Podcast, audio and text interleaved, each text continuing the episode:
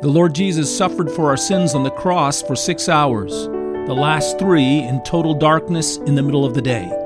And at the end of that dark time, Christ cried out, My God, my God, why have you forsaken me?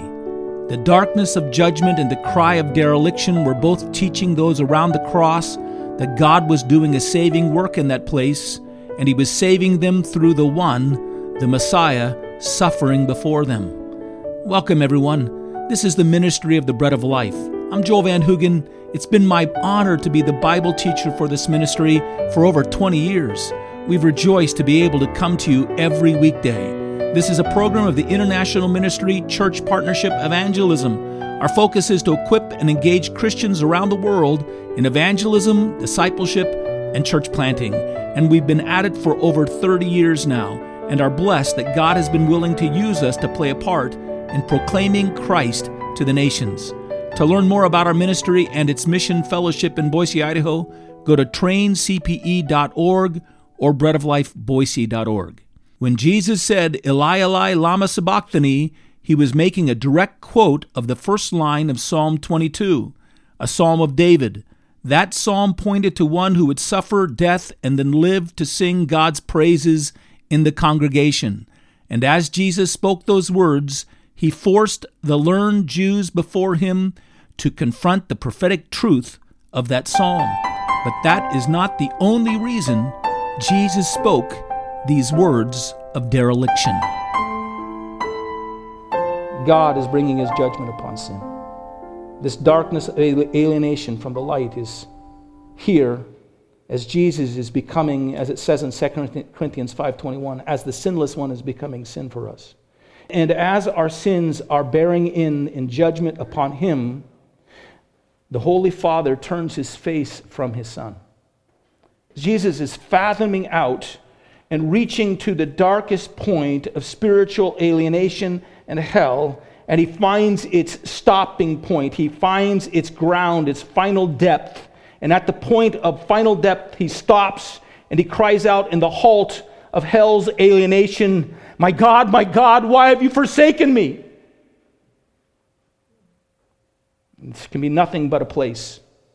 This can be nothing but a moment of forsaking. Nothing but a moment of alienation. Nothing but a moment of separation. That's, that's what it is above everything else. There is no place where God cannot be. Understand me? There is no place where God cannot be, but there is a place where God cannot be known where God cannot be experienced and felt and touched. And it's in the place of sin, and it's in the place of hell, and it's in the place of rebellion. Jesus is there. Individuals are at times perplexed by their own suffering. They're perplexed by their own difficulty, what they're going through. They see the awfulness and the violence of sin that falls upon the earth, that gathers them up and sweeps them away. They feel their moments of forsaking. They cry out in the same way the Lord Jesus in that moment in a depth that we'll never know and never experience, hopefully never experience. He's experiencing for us. The wonderful truth we'll see is that in the midst of it, Jesus cries out, and God hears his cry. And there's a promise in that. In the midst of your despair, in the midst of your forsaking, God could hear your cry still. And although you don't experience him and feel him and you don't know where God is, God is there. And God can answer all through his earthly journey, the Lord Jesus spoke to give answers to the life to all those around him. He was the one who was providing the answers, the insight to the life as they were seeing and experiencing it. And yet, in this moment, he asked a question himself that cannot be answered. It's not meant to be answered, it's simply meant to express the deep, profound anguish that he's undergoing. The Lord Jesus lived a solitary life. He lived a life that no one else could truly identify with. He was alone, in a sense, all throughout his life he made declarations that made him alone. If a man came along and said, I'm God in the flesh, and if you've seen me, you've seen the Father, you know he's kind of separating himself from you. you know that he's kind of making things that kind of put him off from yourself. But if it's true, then he's really alienated from you. And he's even further from you than you can even imagine. And the Bible asks a question who has known the mind of God? And the answer is no one on earth. And Jesus, as the God man, if he is the God man, if he is who he said he was, and that question is answered again of him who has known the Son? Who has known him? No one on earth. No one. And so Christ lived a life of aloneness. I found a quote expressing the solitude of Jesus Christ. It says this It was not the solitude of a hermit or a monk, for he ever lived among his fellow men. It was not the solitude of pride, sullenly refusing all sympathy and aid. It was not the solitude of selfishness, creating around it an icy sinner, a cold and bleak and barren wilderness. It was not the solitude of sickly sentimentality, forever crying out that it can find no one to understand or appreciate it. But it was the solitude of a pure, holy, heavenly spirit. Into all his deeper thoughts, there was not a single human being near him or around him who could enter. With all his deeper feelings, there was not one who could sympathize, not one who could comprehend. Spiritually, all throughout, the loneliest man that ever lived was Jesus Christ. And yet, as lonely as Christ was from other earthly friends, he was never alone. The Father had always been with him. In John 8, as he's disputing with the Pharisees, twice he responds to the Pharisees' attacks by saying, I am not alone. My Father never leaves me. In the middle of the argument, as they're gathering around him and barking at him. In John chapter 16, as he's making his way to the Garden of Gethsemane, and as he's prophesying that his disciples will all depart from him, he says to him in John chapter 16, verse 32, Indeed, the hour is coming. Yes, it has now come that you will be scattered, each to his own, and will leave me alone. And yet, I am not alone because the Father is with me. That's been his everlasting experience. It is the nature of the triune God to enjoy this uninhibited fellowship with one another. The Father and the Spirit have always been with him, and he with them. So, how can we understand this cry?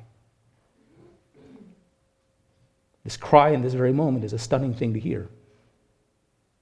In time, for the very first time ever, the Son of God is truly alone, with nothing but sin with nothing but the experience of the future that belongs to us left for him to experience himself on our behalf, alienation from God.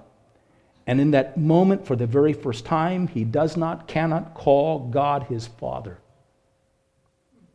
But he still cries out to him God, hear my plea. God, why have you forsaken me?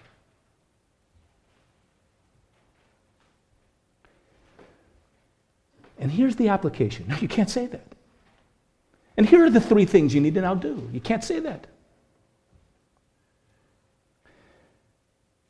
Stand in shocked awe. Here is something wonderful in all this.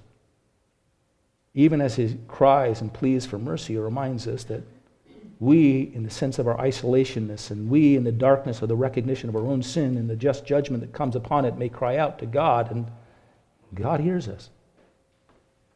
Even though he doesn't say, My father, my father at that moment, he's like a sinner just crying, Oh God, be merciful to me, a sinner. God hears him.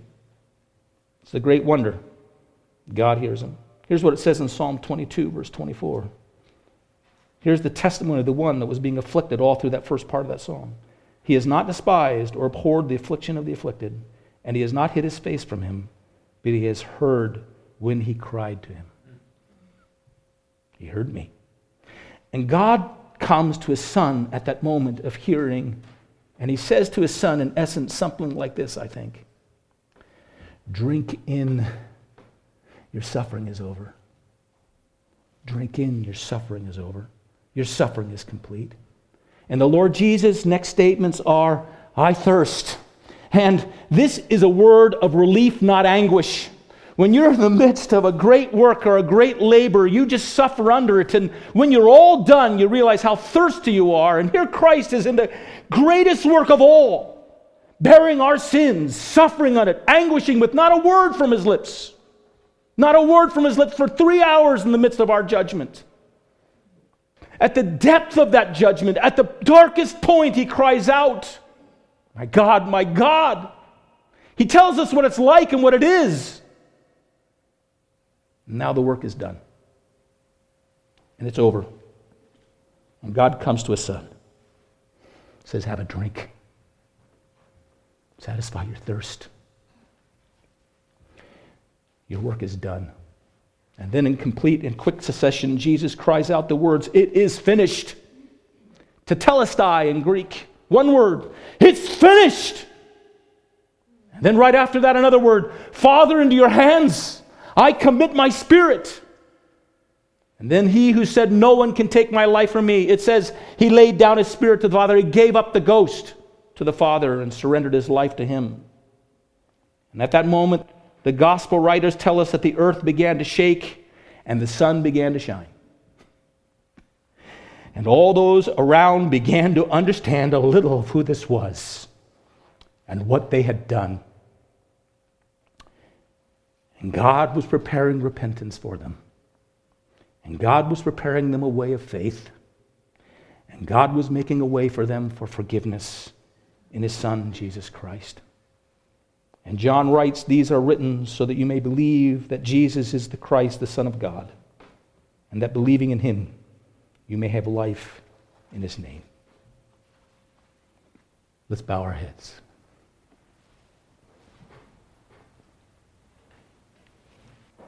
A brief pause before the eternal consequences of our sin. Bravely, graciously, horrifically laid upon him. A tear in eternity to open up a veil of passage into your presence through his suffering. Oh Lord, what I have done. What have I done? Mine, mine was the transgression, but yours the deadly pain.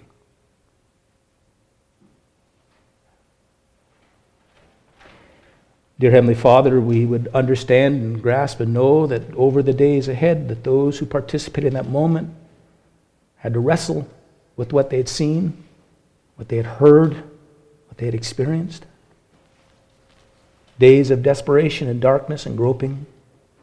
A day came, a day of Pentecost, when the word was pronounced and they clearly were told what they had done and who it was that they had crucified and that God, you had vindicated your son by raising him up from the dead, that he was coming again to rule. Truly, he was the Messiah.